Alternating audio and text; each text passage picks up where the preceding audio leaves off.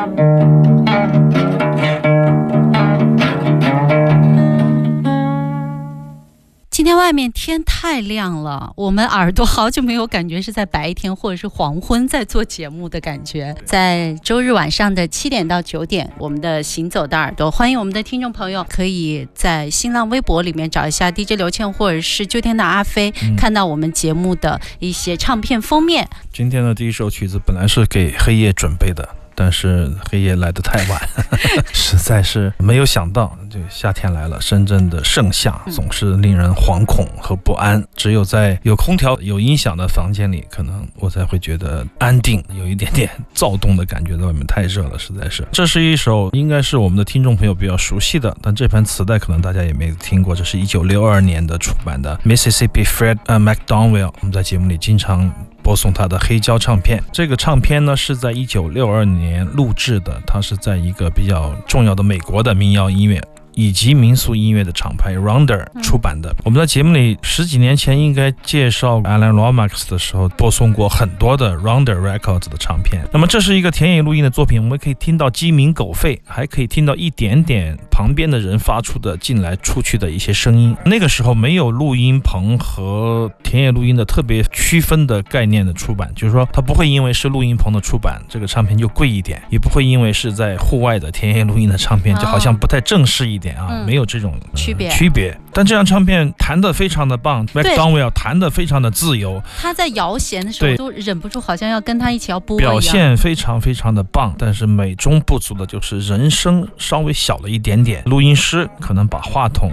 主要还是对着这个吉他的部分，所以说我们吉他每一个滑棒的音色都可以听得非常的清楚，而且有质感，但是人声的部分你总觉得差一点点音量啊，差一点点意思。如果是两轨多一轨好一些，如果是把话筒稍微往上移一点，又可能把这个整个的音乐的整体性会好一些。但不管怎么样，这是一张非常精彩的。唱片田野录音的唱片几乎没有做什么后期的打造和包括母带处理啊那些复杂的工艺，哎，对对对，我非常喜欢这张唱片。但是我有点好奇啊，你说六十年代他们的录音开盘带应该是录音嘛，应该是不分轨的吧？应该没有分轨吧？可以分轨，但是比较麻烦，就是制作起来比较麻烦。大部分的田野录音的工作者基本上都是一气呵成。，对一个嗯麦克风，比如说在非洲，上次我们的节目里播送那个为这个 Alcora 出版唱片的非洲录音师，他就是永远在这个人群里面拿着麦克风飞奔的人，就是一会儿上一会儿下，一会儿左一会儿右去怼那个音源，你知道吧？哦因为每个声部都不一样嘛，唱的时候他要朝前一点，打击乐的部分他要抢后一点，孩子们的这也是个体时候又要力活儿呀。他要凭耳朵去定位，说起来都是很久远的事情，但是田野录音以及蓝调都是我们节目非常非常钟爱的品种。听小听到好听的音乐，行走的耳朵。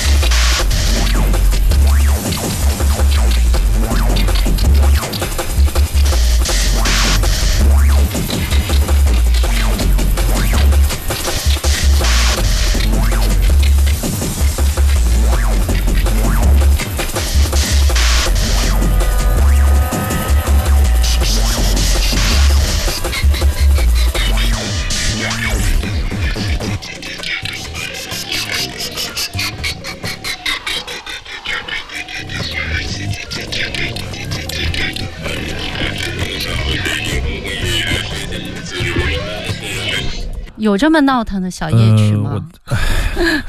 我记得二十年前吧，啊二十年前第一次听到这个唱片的时候，那种迷惑、困惑、困顿，还有不可理解。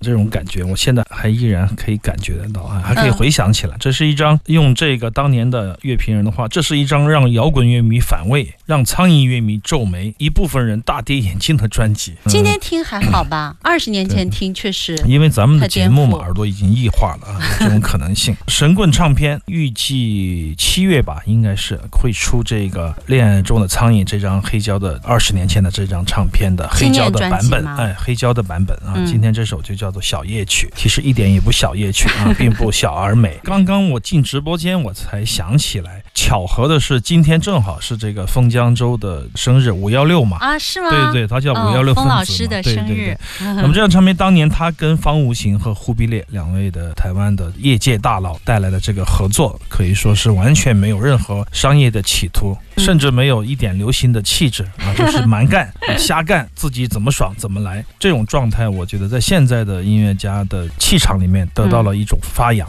现在确实有一部分音乐人会觉得，哦，我不需要。照顾任何人，我只需要做我自己。这样的年轻人越来越多，也是我觉得也会受到这些老炮们的影响。那么当年我们听到这样的音乐的时候，也会觉得太吓人了，就是它完全不是我们听到的。往大了说，平克·弗洛伊德；往小了说，就是那些摇滚乐队啊什么的哈，你会觉得它更怪异，更有一些土法炼钢的感觉，也给我们打开了一扇窗，就是哎，原来音乐可以按照自己的想法去搞，只要你学习的够多，你就会形成自己的方法。我跟冯老师在我明天音乐节之前，我去拜访他聊天的时候，我就说，哎，我说你既不会乐器，也不会唱歌，但是别人会画画呀。哎，但是你怎么呃，除了你的美术，当然美嗯术我们在节目里曾经多次说过，美术是一切艺术的基础。基础，画过画的人跟没有画过画的人同时学音乐，嗯毫无疑问，画过画的人要走得更快，因为如果你小时候学的画。你就会知道什么叫抓大放小，你不会从一个眼睛开始画起，画到整个的整体，你会考虑大的轮廓，慢慢的一层一层的铺排。实际上这也是音乐的道理，也是其他艺术的道理。所以说，在这样的一种启蒙之下，一个画家他突然有了做音乐的想法，也不奇怪。而且他们可以做的像他们的绘画的那种感觉去做，那样的嗯肌理，那样的美学特质，可以给自己带来很丰厚的艺术上的回报。他独特的审美啊。